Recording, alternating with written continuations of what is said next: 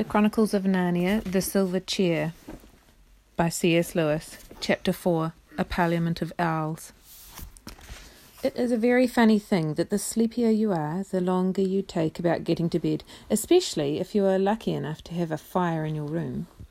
Jill felt she couldn't even start undressing unless she'd sat down in front of the fire for a bit first, and once she'd sat down, she didn't want to get up again. She had already said to herself about five times, I must go to bed, when she was startled by a tap on the window. She got up, pulled the curtain, and at first saw nothing but darkness. Then she jumped and started backwards, for something very large had dashed itself against the window, giving a sharp tap on the glass as it did so. A very unpleasant idea came into her head. Suppose they have giant moths in this country? Ugh! But then the thing came back, and this time she was almost sure that she saw a beak, and that the beak had made the tapping noise. It's some huge bird, thought Jill. Could it be an eagle? She didn't very much want a visit even from an eagle, but she opened the window and looked out. Instantly, with a great whirring noise, the creature alighted on the window sill and stood there, filling up the whole window so that Jill had to step back to make room for it. It was the owl. Hush, hush, doo doo, said the owl. Don't make a noise. Now, are you two really in earnest about what you've got to do?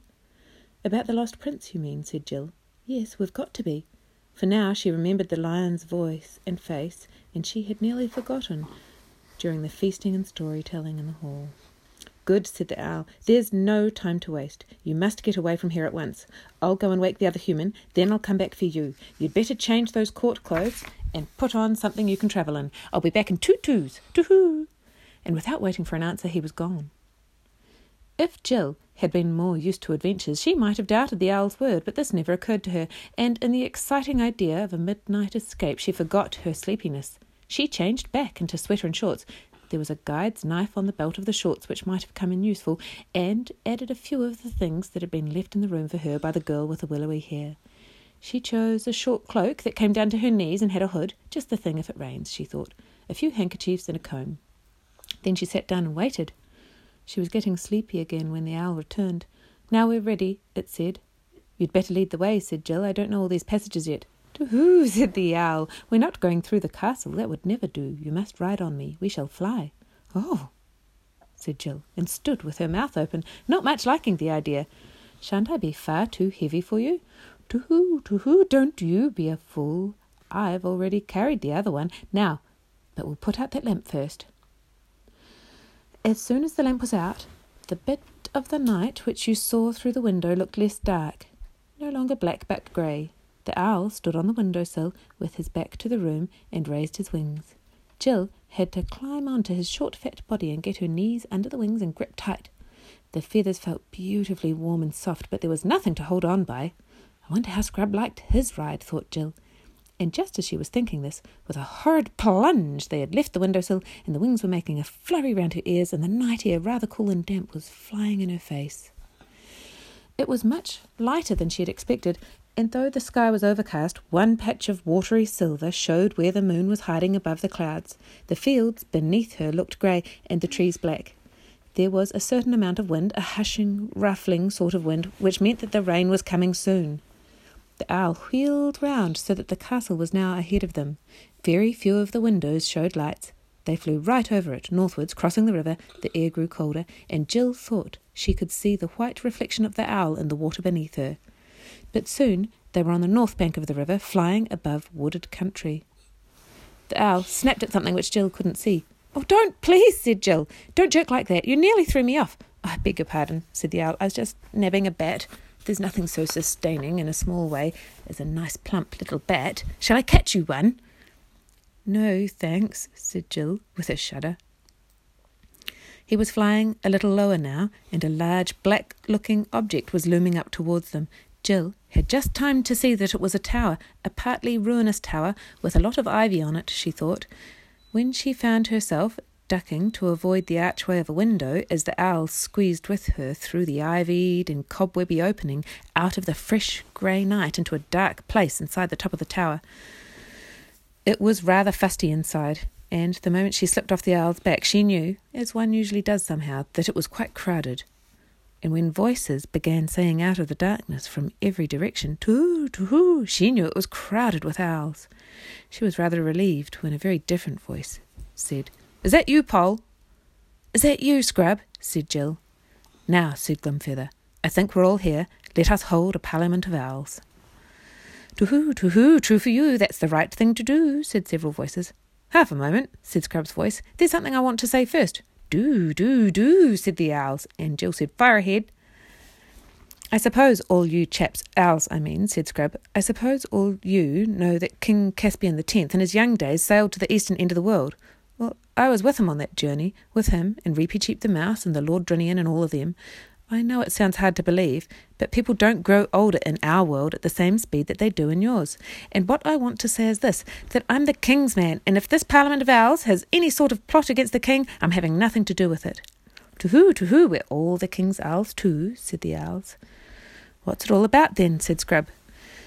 It's only this, said Glimfeather that if the Lord Regent, the dwarf Trumpkin, hears you are going to look for the lost prince, he won't let you start. He'll keep you under lock and key sooner. Great Scott, said Scrub, you don't mean that Trumpkin is a traitor. I used to hear a lot about him in the old days at sea. Caspian, the king, I mean, trusted him absolutely. Oh no, said a voice. Trumpkin's no traitor, but more than thirty champions, knights, centaurs, good giants, and all sorts, have at one time or another set out to look for the lost prince, and none of them have ever come back. And at last the king said he was not going to have all the bravest Narnians destroyed in the search for his son, and now nobody is allowed to go. But surely he'd let us go, said Scrub, when he knew who I was and who had sent me. Sent both of us, put in Jill. Yes, said Glimfeather, I think very likely he would, but the king's away, and Trumpkin will stick to the rules. He's as true as steel, but he's as deaf as a post and very peppery. You could never make him see that this might be the time for making an exception to the rule.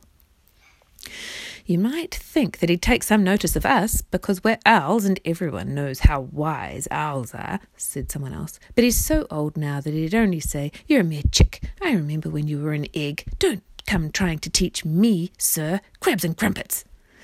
This owl imitated Trumpkin's voice rather well, and there were sounds of owlish laughter all around. The children began to see that the Narnians all felt about Trumpkin as people feel at school about some crusty teacher whom everyone is a little afraid of, and everyone makes fun of, and nobody really dislikes. How long is the king going to be away? asked Scrub. If only we knew, said Glimfeather. You see, there has been a rumour lately that Aslan himself has been seen in the islands, in Terebinthia, I think it was and the king said that he would make one more attempt before he died to see Aslan face to face again and ask his advice about who was to be king after him. But we're all afraid that if he doesn't meet Aslan in Terebinthia, he'll go on east to Seven Isles and the Lone Islands, and on and on. He never talks about it. But we all know that he has never forgotten that voyage to the world's, world's end. I'm sure in his heart of hearts he wants to go there again. Then there's no good waiting for him to come back, said Jill. No, no good, said the owl. Oh, what a to do! If only you two had known and spoken to him at once, he'd have arranged everything, probably given you an army to go with you in search of the prince.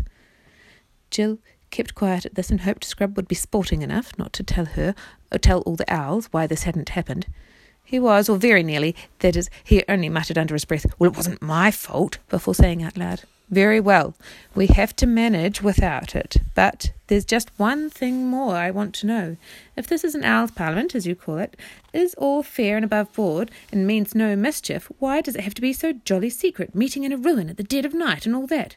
To-hoo, to-hoo, hooted several owls. Where should we meet? When would anyone meet except at night? You see, explained Glimfeather, most of the creatures in Narnia have such unnatural habits. They do things by day in broad blazing sunlight, ugh, when everyone ought to be asleep, and as a result, at night they're so blind and stupid that you can't get a word out of them. So we owls have got into the habit of meeting at sensible hours on our own when we want to talk about things. I see, said Scrub. Well, now let's get on. Tell, uh, tell us all about the lost prince. Then an old owl, not Glimfeather, related the story. About ten years ago, it appeared, when Rilian, the son of Caspian, was a very young knight, he rode with the queen his mother on a May morning in the north parts of Narnia. They had many squires and ladies with them, and all wore garlands of fresh leaves on their heads and horns at their sides. But they had no hounds with them, for they were maying, not hunting. In the warm part of the day they came to a pleasant glade where a fountain flowed freshly out of the earth, and there they dismounted and ate and drank and were merry. After a time the queen felt sleepy, and they spread cloaks for her on the grassy bank. And Prince Rilian, with the rest of the party, went a little way away from her that their tales and laughter might not wake her. And so, presently, a great serpent came out of the thick wood and stung the queen in her hand. All heard her cry out and rushed towards her, and Rilian was the first at her side. He saw the worm gliding away from her and made after it with his sword drawn. It was great, shining, and as green as poison, so that he could see it well, but it glided away into thick bushes, and he could not come at it. So he returned to his mother and found them all busy about her. But they were busy in vain, for the first glance of her face, Rilian knew that no physic in the world would do her good. As long as life was in her, she seemed to be trying hard to tell him something, but she could not speak clearly, and whatever her message was, she died without delivering it. It was then hardly ten minutes since they had heard her cry. They carried the dead queen back to Cair Paravel, and she was bitterly mourned by Rilian and by the king and by all Narnia. She had been a great lady, wise and gracious and happy, King Caspian's bride, whom he had brought home from the eastern end of the world, and men said that the blood of the stars flowed in her veins. The prince took his mother's death very hardly, as well he might. After that, he was always riding on the northern marches of Narnia, hunting for that venomous worm to kill it and be avenged. No one remarked much on this, though the prince came home from these wanderings looking tired and distraught. But about a month after the queen's death, some said they could see a change in him. There was a look in his eyes of a man who has seen visions, and though he would be out all day, his horse did not bear the signs of hard riding. His chief friend among the older courtiers was the Lord Drinian, he who had been his father's captain on that great voyage to the east parts of the earth. One evening, Drinian said to the prince, Your Highness must soon give over seeking the worm. There is no true vengeance on a witless brute, as there might be on a man. You weary yourself in vain. The prince answered him, My lord, I have almost forgotten the worm this seven days. Drinian asked him why, if that were so, he rode so continually in the northern woods. My lord, said the prince, I have seen there the most beautiful thing that was ever made. Fair prince, said Drinian, of your courtesy, let me ride with you tomorrow, that I also may see this fair thing. With a good will, said Rilian. Then, in good time, on the next day, they saddled their horses and rode a great gallop into the northern woods and lighted at that same fountain where the queen had got her death. Drinian thought it strange that the prince should choose that place of all places to linger in and there they rested till it came to high noon, and at noon Drinian looked up and saw the most beautiful lady he had ever seen. And she stood at the north side of the fountain and said no word, but beckoned to the prince with her hand as if she bade him to come to her. And she was tall and great and shining, and wrapped in a thin garment as green as poison. And the prince stared at her like a man out of his wits. But suddenly the lady was gone. Drinian knew not where, and the two returned to Cair Paravel. It stuck in Drinian's mind that this shining green woman was evil.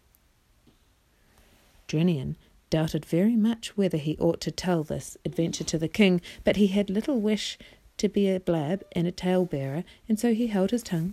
But afterwards he wished he had spoken, for the next day Prince Rilian rode out alone. That night he had not come back, and from that hour no trace of him was ever found in Narnia nor any neighbouring land, and neither his horse nor his hat nor his cloak nor anything else was ever found. Then Drinian, in the bitterness of his heart, went to Caspian and said, Lord King, slay me speedily as a great traitor, for by my silence I have destroyed your son. And he told him the story. Then Caspian caught up a battle axe and rushed upon the Lord Drinian to kill him, and Drinian stood as still as stock for the death blow. But when the axe was raised, Caspian suddenly threw it away and cried out, I have lost my queen and my son. Shall I lose my friend also? And he fell upon the Lord Drinian's neck and embraced him, and both wept, and their friendship was not broken. Such was the story of Rilian, and when it was over, Jill said, I bet that serpent and the woman were the same person. True, true, we think the same as you, hooted the owls. But we don't think she killed the prince, said Glimfeather, because no bones. We know she didn't, said Scrub. Aslan told Pole he was still alive somewhere. That almost makes it worse, said the oldest owl. It means she has some use for him in some deep scheme against Narnia. Long, long ago, at the very beginning, a white witch came out of the north and bound our land in snow and ice for a hundred years, and we think this may be one of the same crew. Very well, then, said Scrub. Pole and I have got to find this prince. Can you help us? Have you any clue, you two? asked Glimfeather. Yes, said Scrub. We know we've got to go north, and we know we've got to reach the ruins of a great city. Great of a giant city. At this there was a great to-hooing, greater to-hooing than ever, and noises of birds shifting their feet and ruffling their feathers, and then all the owls started speaking at once. They all excla- explained how very sorry they were that they themselves could not go with the children on their search for the lost prince. You'd want to travel by day, and we'd want to travel by night, they said. It wouldn't do, wouldn't do.